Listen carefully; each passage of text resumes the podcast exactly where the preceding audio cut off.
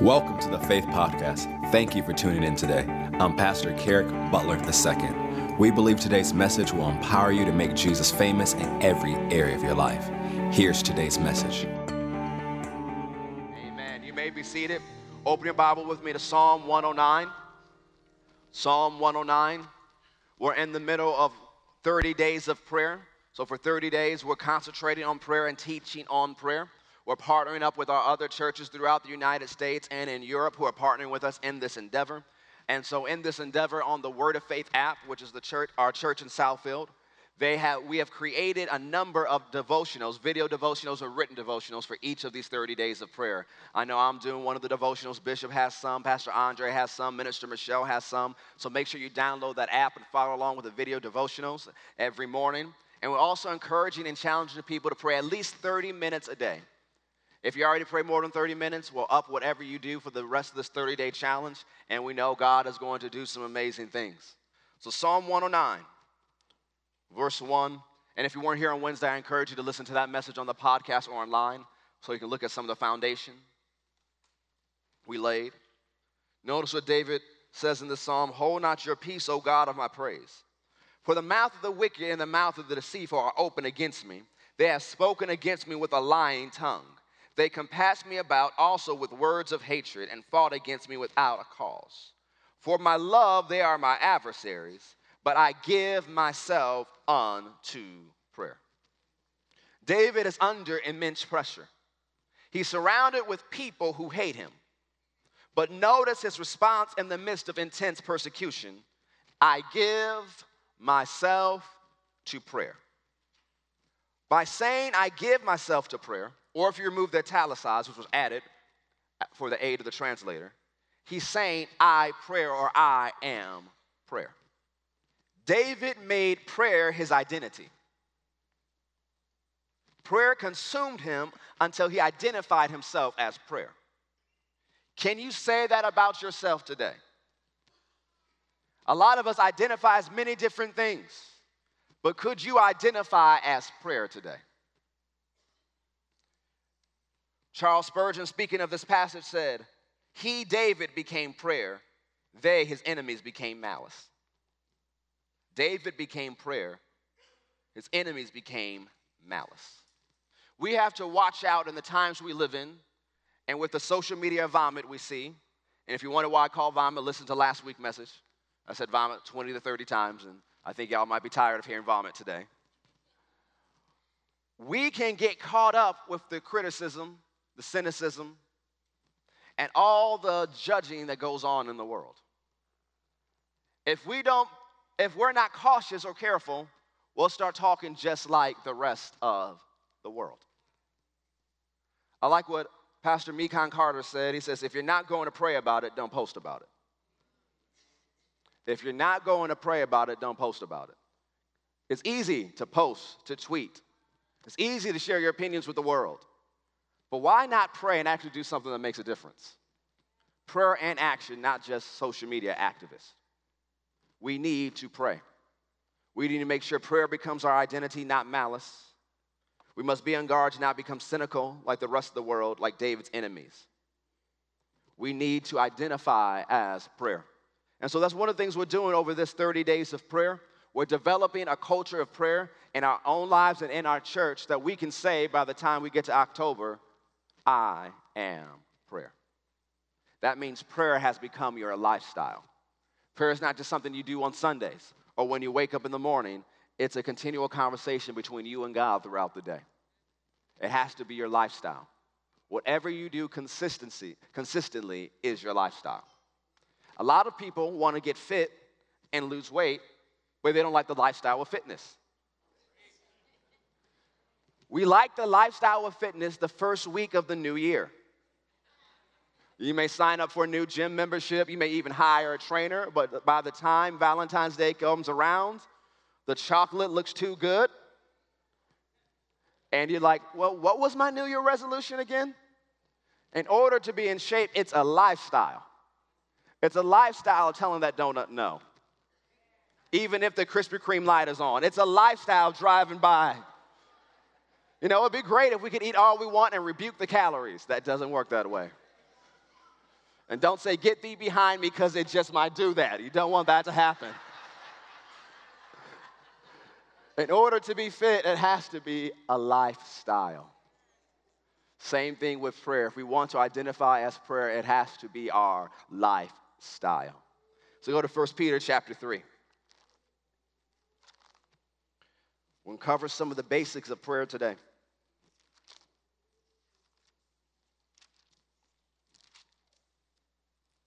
First Peter chapter 3 verse 12.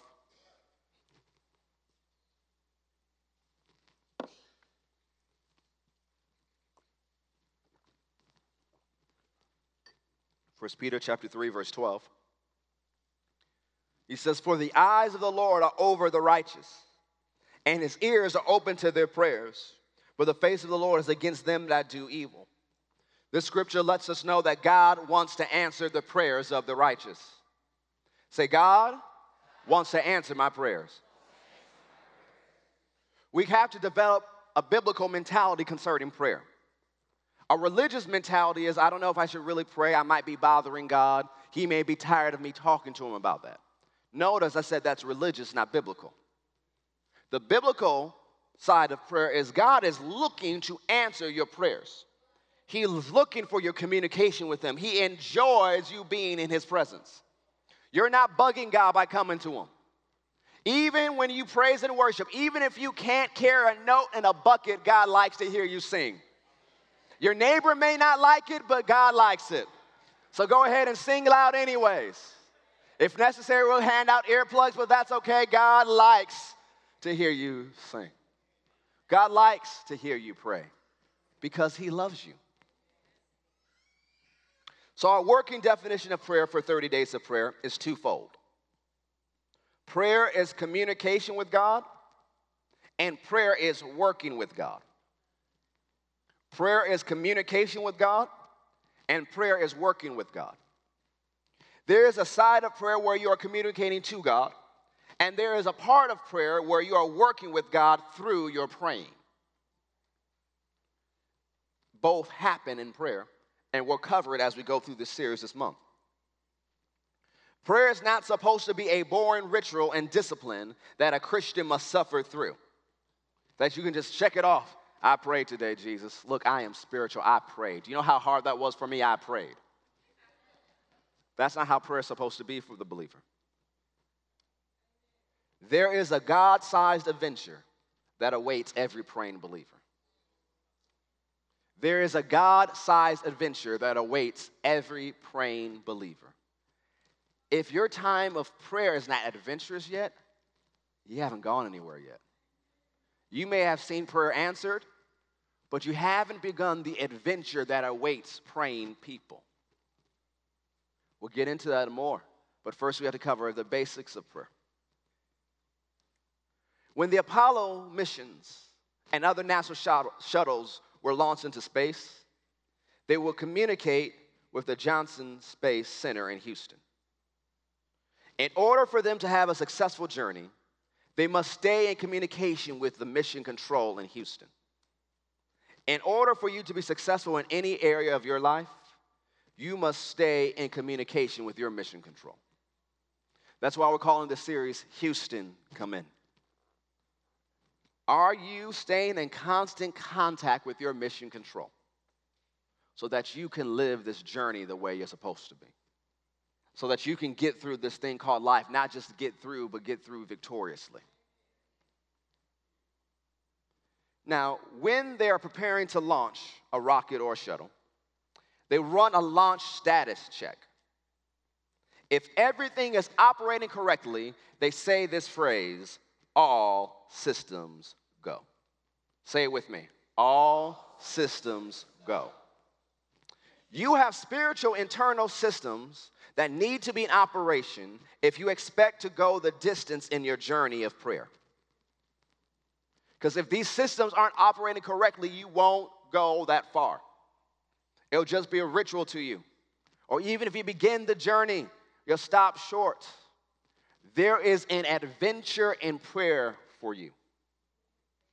You can get to the point when you run out of time and you have to go do something else, you will rather be praying than doing whatever you're doing. There's an adventure in the spirit for the praying believer. I remember a number of years ago when I was living in Texas, you know, there were things I was encountering in prayer, and I went to go talk to Bishop, my pastor, my mentor. I said, I just want to make sure that I ain't missing it somewhere. And said, here's what are the things that I've been encountering. Here's the type of things that have been happening. And as I began to tell him, so yeah, that's happening because you've been praying in the Spirit more.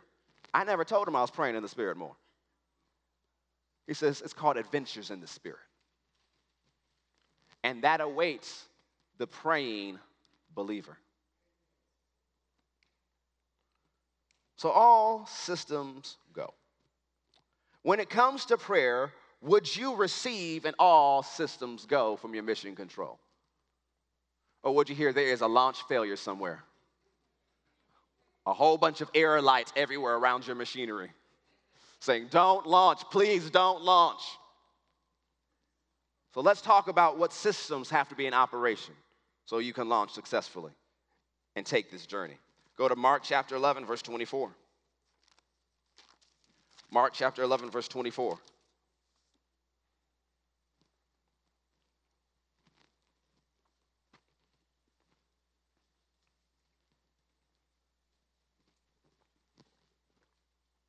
Mark chapter 11, verse 24.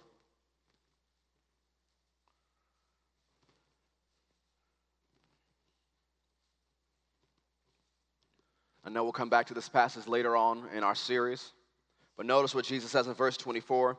Therefore, I say unto you, what things soever you desire when you pray. Notice he's talking about things. There's a different type of thing when you pray for people. But there's a different type of way you pray when you're praying for things.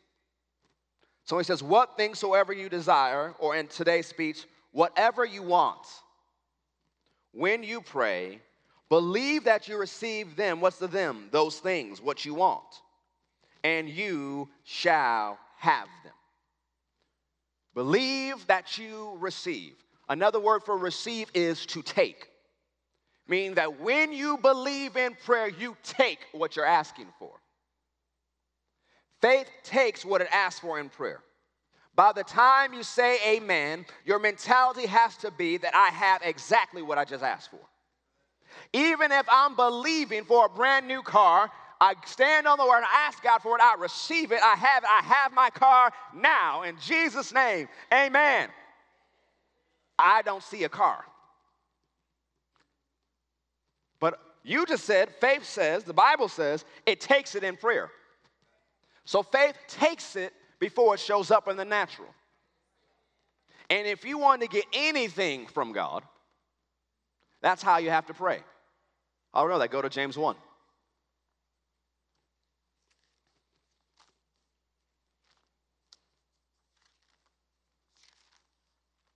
James chapter 1.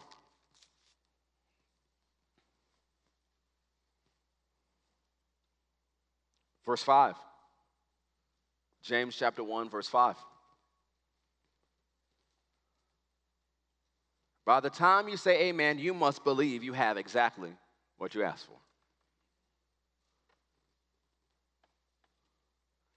James chapter 1, verse 5 says, If any of you lack wisdom, let him ask of God that gives to all men liberally and upbraideth not and it shall be given him. But let him ask in what? Nothing wavering.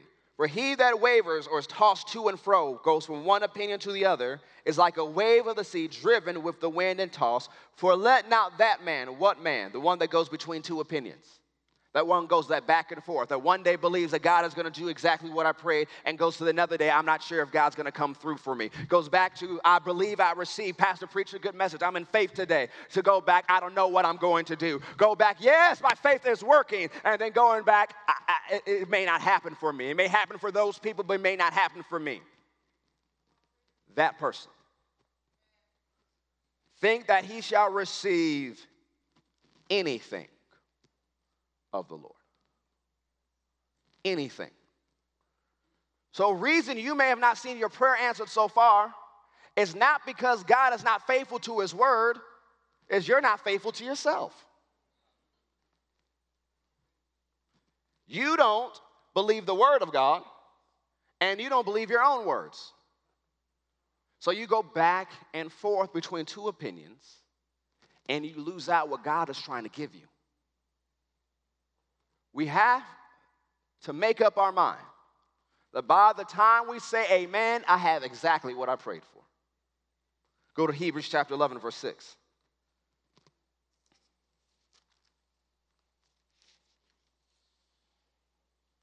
You have to understand, God wants you to get what you're praying for more than you want to get it yourself. We need to make sure the system of faith is operational if we're really going to take this journey of prayer. Hebrews chapter 11, verse 6. Hebrews chapter 11, verse 6. But without faith, what is faith? It's belief, it's conviction, it's confidence, it's assurance. Without faith, it is impossible to please Him. For he that comes to God must believe or must have faith that He is, and that He is a rewarder of them that diligently seek Him. When we come to God in prayer and praise and worship to hear His word, to give our tithes and offering, and any other time, we must believe He is. When I took Spanish in high school, when they're teaching us to conjugate the verb, it had different sections.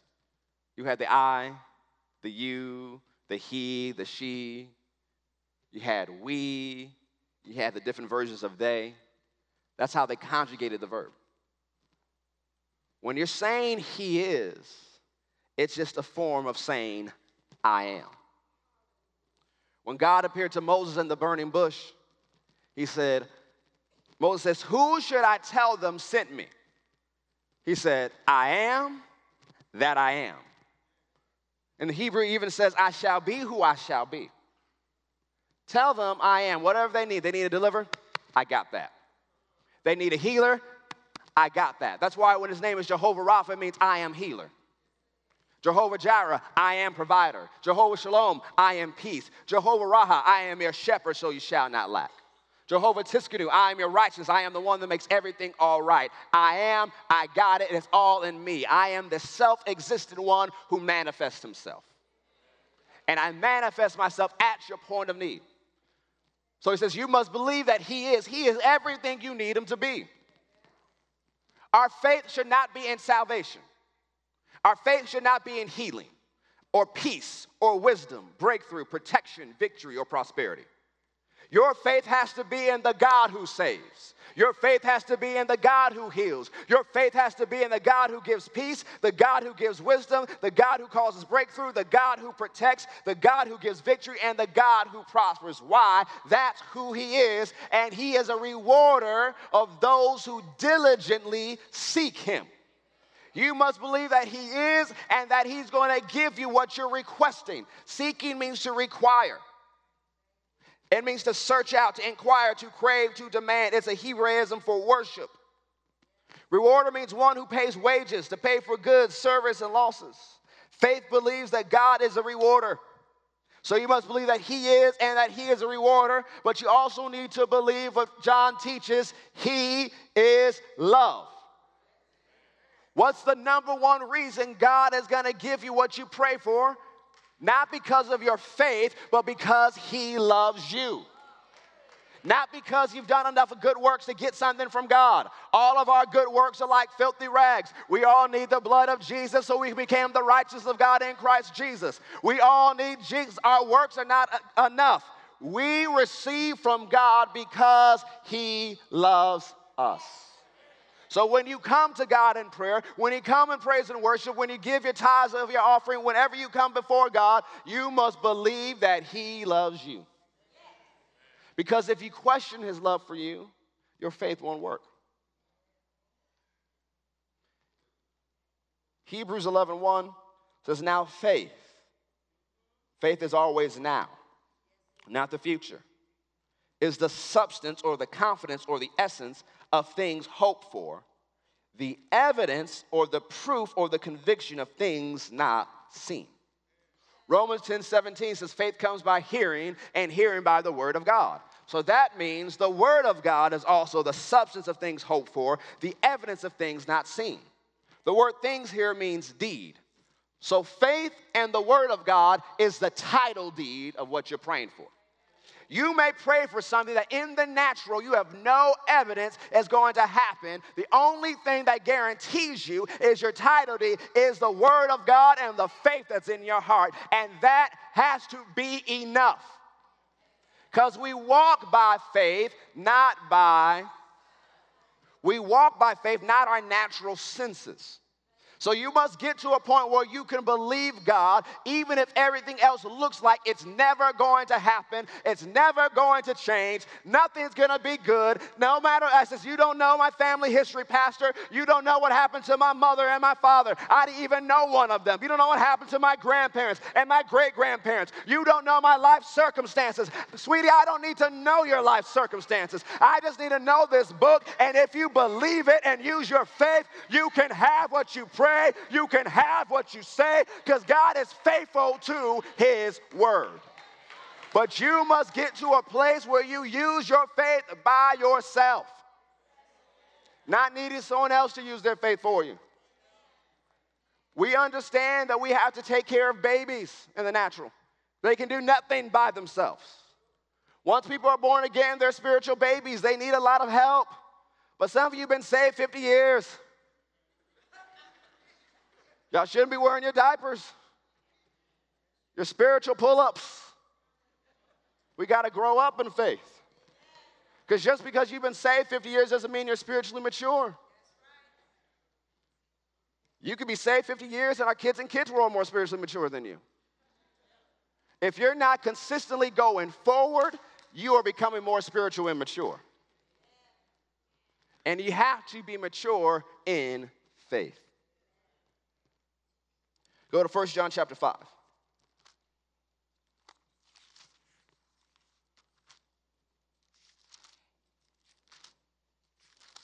First John chapter 5. Making sure the system of faith is working in our life so that we can hear all systems go and go on this journey God has for us in prayer and in life.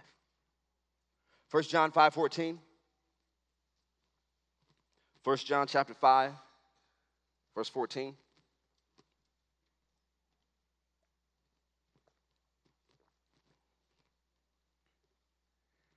And this is the confidence that we have in Him that if we ask anything according to His will, He hears us.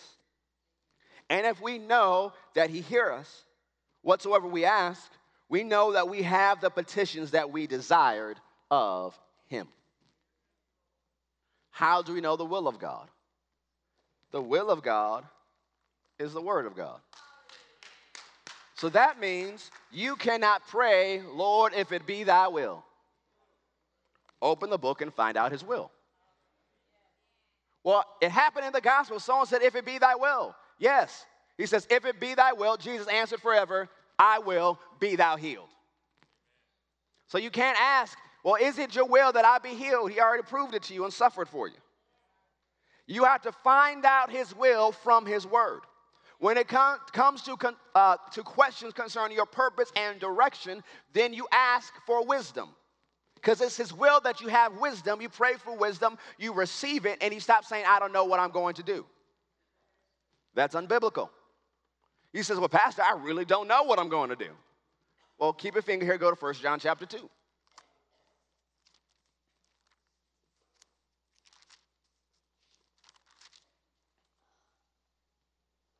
1 John chapter 2 verse 20.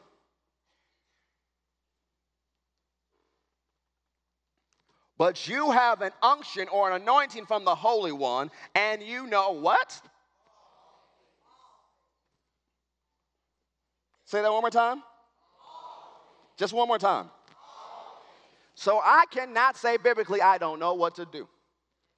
Because the Holy Spirit, who knows everything, how many of you agree the Holy Ghost knows everything? If you are saved, He lives in here. So the one who knows everything lives in here, and because He does, you know everything. Verse 27 says, He teaches you. So that means I can't say biblically, I don't know what to do. Because the wisdom of what I need to do is on the inside of me. It's not like I'm waiting for it to come from heaven, it's already here. So, do you know what you should say? I don't know what I'm going to do yet. But I'll know very shortly and I'll do it.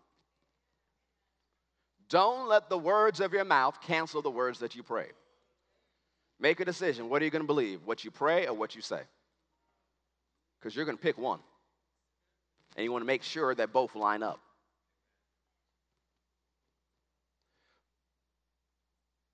Faith comes by hearing, and hearing by the word of God.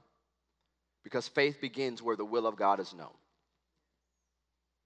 So we see faith is a system that has to operate. But is your faith working efficiently? Because you can build this huge structure of faith. Fill it up with gas, but it only goes one mile down the street. Your faith doesn't go that far. Is your faith efficient? How far can your faith go? Well, how do you make your faith efficient? Go to Galatians 5 6.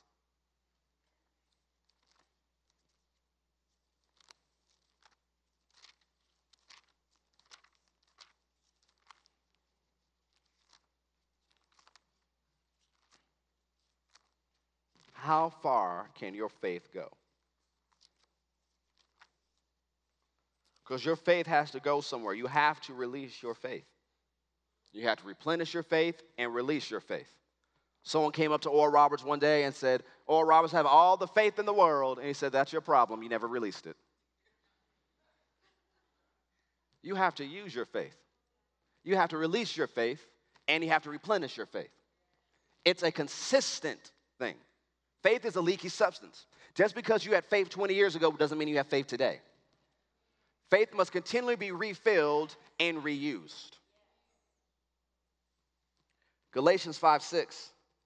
The latter part of the verse says, faith which worketh by love. That word worketh means to be active, to be operative, and to be efficient. So, is your faith efficient? How far will your faith go? It depends with how much love is in your faith. To what extent do you believe that God loves you? And how far or how much do you love others? So let's start this first of all. How many of you believe that God loves Jesus? God the Father loves Jesus. We all agree that. It's like, well, of course, Jesus was perfect. He did everything the Father asked. He died for us, was raised from the dead. Of course, God loves Jesus. John 3:36 in the message version says, "The Father loves the Son extravagantly. He turned everything over to him so that he could give it away, a lavish distribution of gifts. God loves Jesus extravagantly. How many I agree? So that seems the truth. God the Father loves Jesus extravagantly. But what does that have to do with me? Go to John 17, verse 23.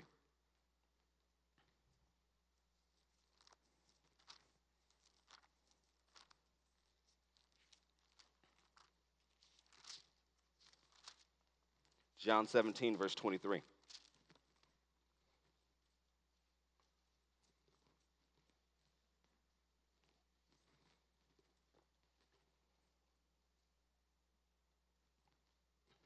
Notice what Jesus says at the end of this verse. He's praying for his disciples. He's praying for those who believe on their word. That's us. So he's praying for us and his original apostles and disciples. And notice what he says at the end of this verse that you have sent me and you have loved them as you have loved me. God loves you as much as he loves Jesus. God loves you extravagantly. Say, God loves me as much as he loves Jesus. Say, God loves me as much as he loves Jesus. One more time. God loves me as much as he loves Jesus. To the degree that you believe that, will be to the degree you experience it. To the degree you believe of God's love for you, will be to the degree you experience God's love for you. Go to 1 John chapter 4.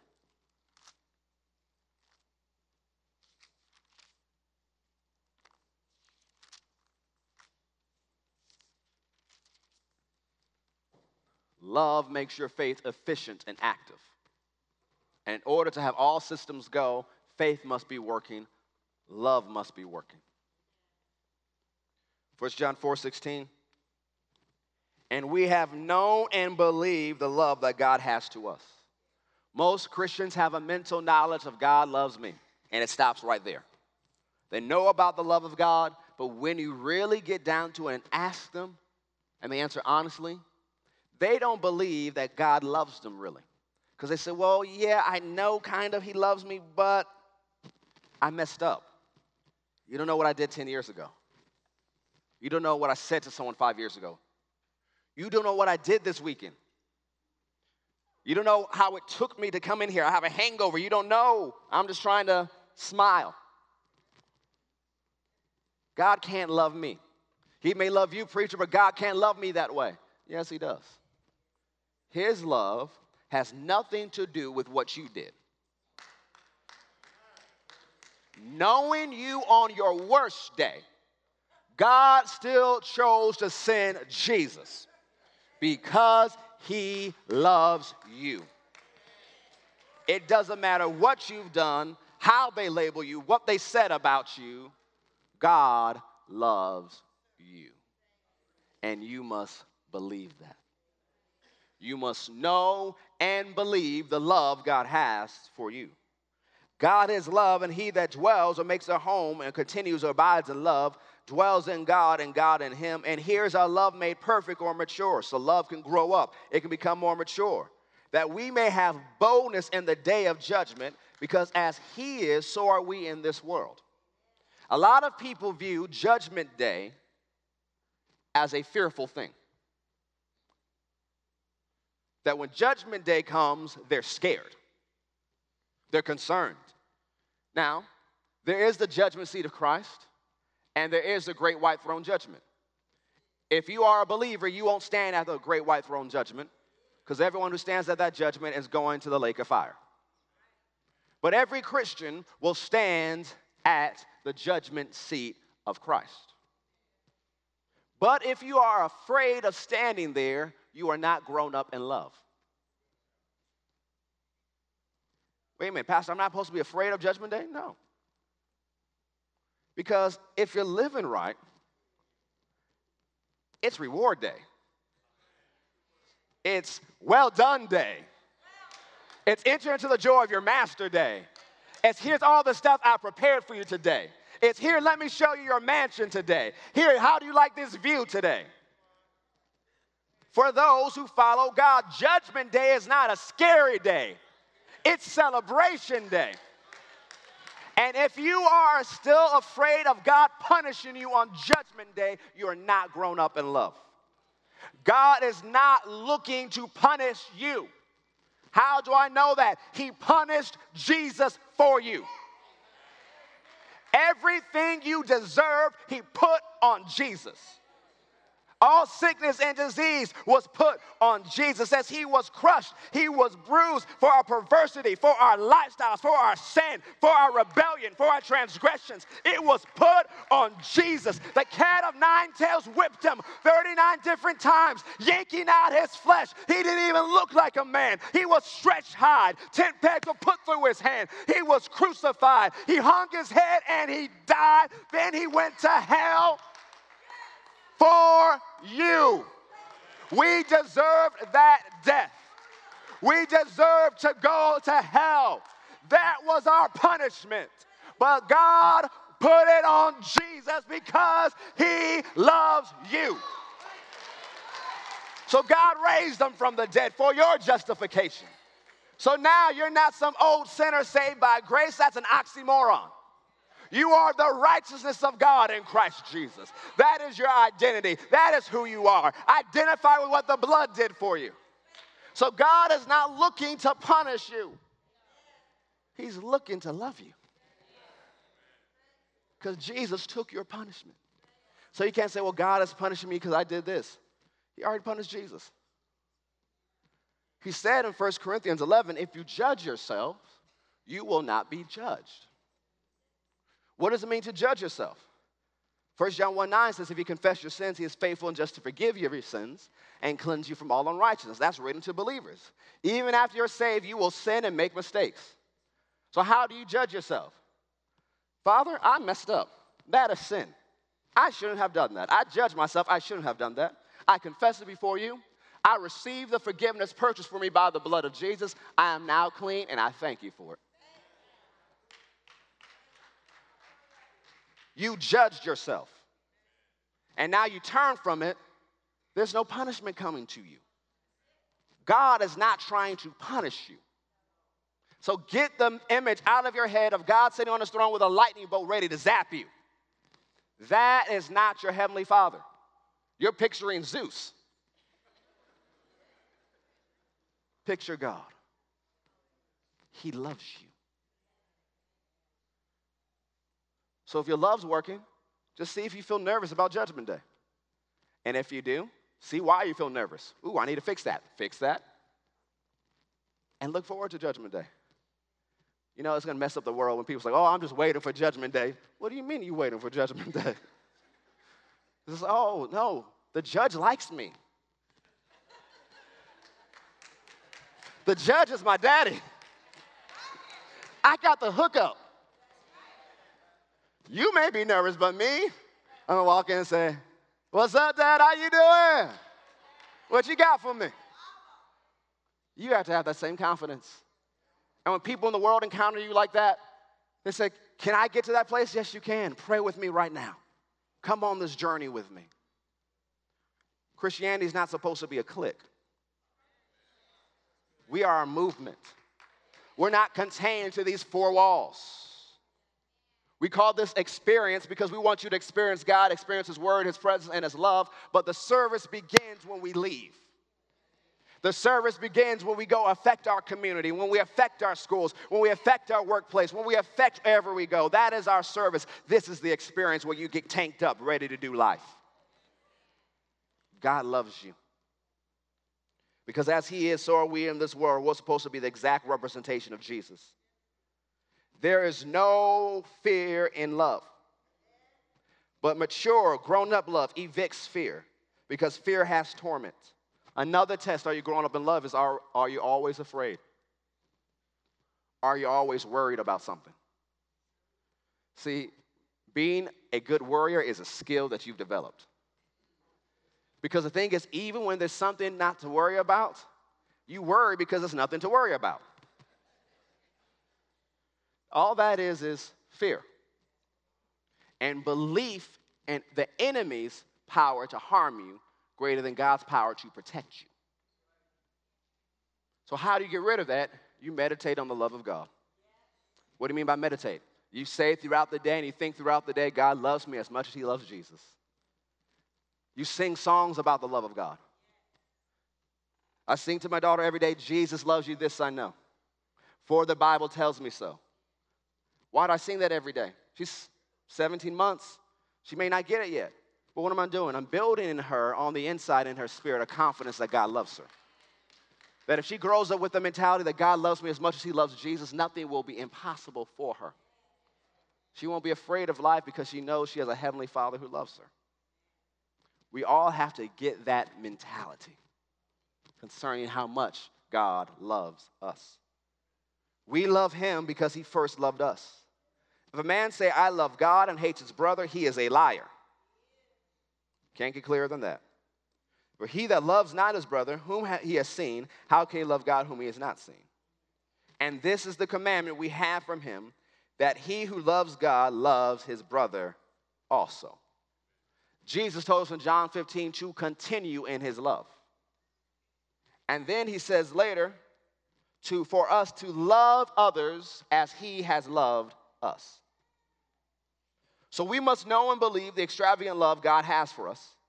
If we do not, our faith will be hindered because we are unsure if He will grant us our request. But the love of God that is placed in us, Paul's writer says the love of God is poured out in our hearts by the Holy Ghost, has to also flow horizontal. We're not just supposed to be recipients of the love of God, we're supposed to be conduits of His love. Receiving the answer to your prayer can be hindered by not walking in love. We'll get to this in future weeks, but when you read Mark 11, 25, and 26, unforgiveness will shut down your faith. Unforgiveness will keep you from receiving what God has for you. That's one of the reasons we say all the time here I forgive everybody of everything. Why? I want that to echo through your heart through the week. What are you doing when you're saying that? You are practicing forgiveness. And whatever you practice, you will eventually perfect. So you can practice forgiveness when you're not offended. You can walk into places, I forgive everybody in here. It's like they didn't do anything to me. That doesn't matter. Practice forgiveness. Because if you start walking like that, you won't be so mad at the waitress because it messed up your order.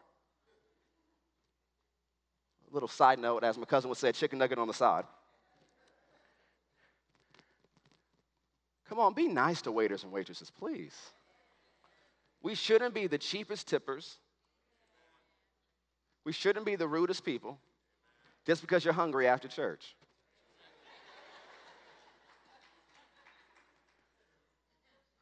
We should be known, known for being the most generous people. Bless your waiter waitress. I didn't say tip them accordingly to how they did.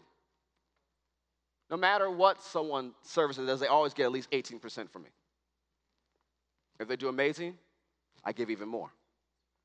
Why? I'm here to bless people. So my focus is not, did you do everything I wanted you to do? Because what happens if my meal comes back wrong? They may have said, right, the cook could have messed it up. Why am I going to fuss out the waiter or the waitress? So even when I'm giving the tip, I'm checking my spirit. Okay, God, what do you want me to put down? Other times, just bless them, so I up it. Why? I'm here to be a blessing. You know, if you develop that mentality, you're not going to get to a point where there's not something in your hand to do it. I like what Mark Hankins says. He said, if you get addicted to giving, God will support your habit. We're called to be a generous people, not stingy. So, how do we know when to give? We check in with our heart God, what do you want me to do with this situation? When you move with compassion, you combine it with the wisdom of God, and that produces the miraculous. So, when you feel moved to do something, ask God, how would you like me to handle this situation? However, He tells you to do, that's what you do. We're called to be a generous people. We can't walk in unforgiveness. We can't walk into offense. You think that's going to hurt somebody else, it just keeps you in your own prison. Walking in unforgiveness is like drinking poison every day, thinking it's going to hurt the person who offended you. Offense is an event, being offended is a choice. Jesus' offense comes to everybody. Whether you're offended or not is your choice. And you have to make a decision to let all offense go, to forgive everybody of everything. You must make a choice not to worry, but to believe in the love of God. I like what Pastor Furtick says. He says, if you're good at worrying, you're going to be great at worship. Because why? When you worry, that's all that fills your mind. But when you believe God loves you and you become a worshiper, that's all that fills your mind. Go to 1 Corinthians 13.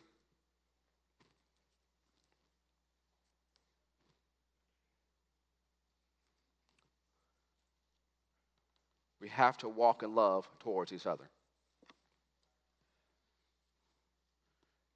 I want you this week to read 1 Corinthians 13, 4 through 8 in the Amplified Version, the Classic Edition, every day. And where it says love, I want you to put your name in.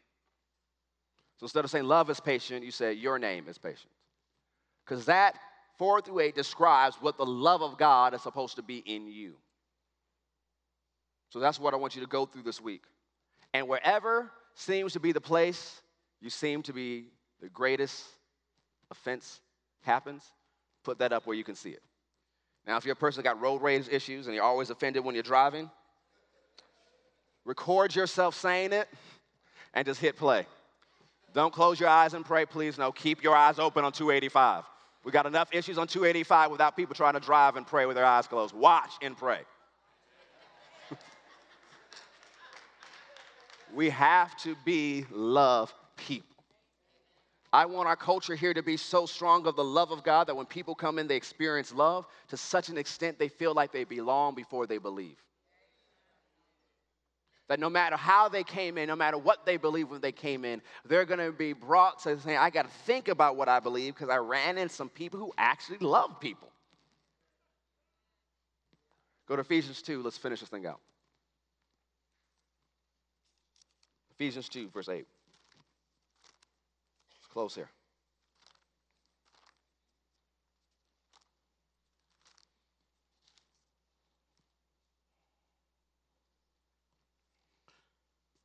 Talked about faith, we talked about love. If they both operate correctly, we can have all systems go and journey in this life together. Says, For by grace are you saved through faith, and that not of yourselves, it is the gift of God. Grace has over 19 different definitions in the New Testament alone. Some are gift, favor, divine influence upon the heart, spiritual gifts, the anointing, benefit, the power of God, graciousness, thanksgiving, thanks, what is acceptable, and even more. In the context of our time together, a summary of grace can be defined as God's overwhelming desire to treat you like sin never happened. Grace is God's overwhelming desire to treat you like sin never happened. Not just that you never sinned, but if Adam and mankind never sinned. Grace is God's original intent to put you back to where you actually belong. Grace is designed to elevate us to the position of man before the fall and higher. Another definition of grace that we'll use going forward is anything that came from God as a gift through Jesus is grace. Anything that came from God as a gift through Jesus is grace. God's grace is an expression of his extravagant love for you. Whatever you're praying for today, whatever you're believing for today, can be settled by a manifestation of grace. And the manifestation of grace in your life is because He loves you. Now, notice it says grace in this context means it's a gift, meaning you did not work for it. Now, this is just an example. As I said, this is just an example. Say, Pastor said, this is an example. Let's say a little bit louder just in case we have to play it back in a legal court. Say, Pastor said, this is an example. So let's say I pulled out keys to a Maserati. And I said, with these keys calls all the money you need for your insurance. I put some extra money in your bank account so you can fill up the gas. All you have to do is take it. And so you take it, and then you turn around and says, Didn't you see how great my muscles worked? Didn't you see how I reached out and I took those keys? Didn't I do awesome? Didn't you see me took those keys?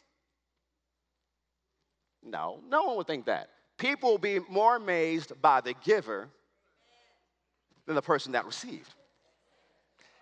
It's of grace, so you can't boast about it. You can't say, Well, I did all these things, that's why God saved me. That's as foolish as, Didn't you see how my muscles took those keys? We always point back to the giver. We are saved by grace through faith. Or saved by grace is also translated through the channel of faith. Faith is important but grace is more important. Now, you see that door back there? This is continuing with the example. Just an example. Let's say behind that door is a Maserati. That same Maserati. That all you have to do to get that Maserati is walk through that door.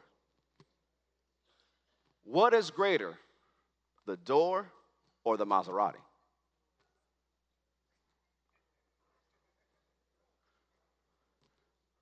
How many, let's ask the question again. What is greater, the door or the Maserati? How many of you say door? How many of you say Maserati? How many say I ain't gonna answer no matter what you ask me?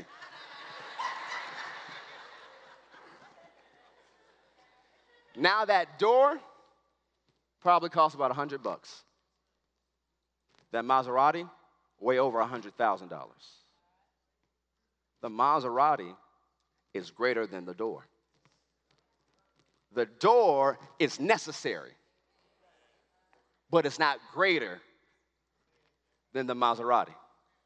Faith is necessary.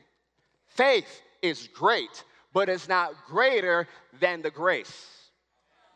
You need faith to get the grace. Whatever you're asking for in prayer is part of the manifestation of grace. Faith is how you get the answer to your prayer that has been given to you by the great grace of God, which is an expression of his extravagant love for you. Faith is a channel, it's like a highway. And some places there are one road streets, some places there are two road streets, some places there are six lane highways, some places there are 12 lane highways. How wide your channel of faith is depends on the belief you have in the love of God and how you walk in love towards others.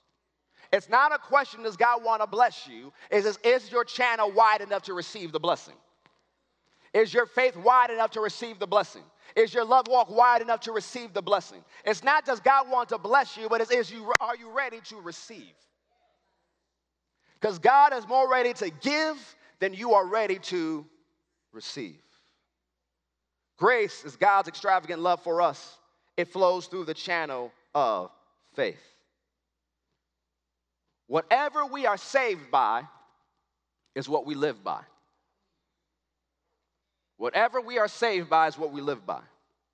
We are saved by grace through faith. So that's how we live. So, how are you going to get your needs met? Grace through faith. How is your body going to be healed? Grace through faith. How are you going to receive wisdom to know what to do? Grace through faith. How are you going to put your family back together? Grace through faith. How are you going to prosper in this life? Grace through faith. Whatever you are saved by is what you live by. So don't go trying to say, I'm going to do enough works to get God to like me. Grace, it's a gift. Everything I do is just connecting to the gift. Everything I do is just exercising the faith so I can receive the grace. Not for him, I can say, Didn't you see all the amazing things that I did? Is can you look at the giver with me? Can you look at the one who loves me as much as he loves Jesus? Can you look at the one who loves you too? And all you have to do is receive just like I received. All you have to do is stretch out and take those keys. It's not because I'm some amazing person, it's because my faith is in the Lamb of God who was slain before the foundations of the world, the Lamb of God who took the sins of the entire world. There's nothing keeping you from Jesus. No sin can keep you from God. God doesn't send people to hell, He's only sent one man to hell, and that was Jesus. Your sins don't take you to hell. There's only one thing that sends people to hell, and that's rejecting Jesus. Not making a decision for Him is the same as rejecting Him. So you don't go to hell for lying or cheating or whatever else you can think of because Jesus paid for it. Hell is not for you. People go there all the time, but it was never meant for them. Jesus took that punishment for you. So you have to stop looking at your own works. Look at the giver and the gift. And as you concentrate on the giver and the gift, you will line up your life to live the way you're supposed to live. A true belief in grace doesn't mean you live any way you want. It means I live the way the one who loved me wants me to. Some people have a religious mindset. Stand to your feet. They have this religious mindset that I will do whatever God wants me to do because I owe Him everything. I owe God everything. He did so much for me, I owe Him everything. No, salvation is a gift. If you receive a gift, you owe the giver nothing. You don't owe God anything, it's a gift. But once you receive the gift, because you believe in His love, it's like now I will follow you with all that I have, not because I owe you, not because it's a debt I owe, but because I love you. Notice the difference It takes you from religious performance to living like a son and a daughter in the house of the love of your Father. Not always scared that God's going to judge you, not always concerned that God's going to punish you, not always concerned about all the bad things that can happen to you because you made mistakes. But God loves me as much as He loves Jesus. See, when you believe that, it's easier to pray. It's easier to come before God and ask what you need to ask, to ask for His wisdom, to ask for His direction, and believe you receive because you believe you're not serving someone who's looking to zap you and judge you and kill you. The enemy comes to kill, steal, and destroy, but Jesus came that you might have life and have it more abundantly because He loves you. You have to respond to His love. Every head bowed, every eye closed in prayer. No one moving or walking unless you've been assigned to do so. Every head bowed, every eye closed in prayer. I hope you enjoyed today's message. We never want to close a broadcast without giving you an opportunity to make Jesus the Lord of your life. So if you've never asked Him into your heart, you've never made Him your Lord and Savior, pray this prayer with me today and mean it from your heart. Say, Heavenly Father, I believe that Jesus is your Son. I believe that He died for me, but on the third day you raised Him from the dead. Dear Lord Jesus, come into my heart, save me now, forgive me of my sins, fill me with your Spirit, and help me to live this Christian life. If you prayed that prayer and meant it from your heart, we believe you've been born again. We ask that you email us at info at fccga.com, that's fccga.com, to let us know about the decision you've made for Christ today. Have an amazing day.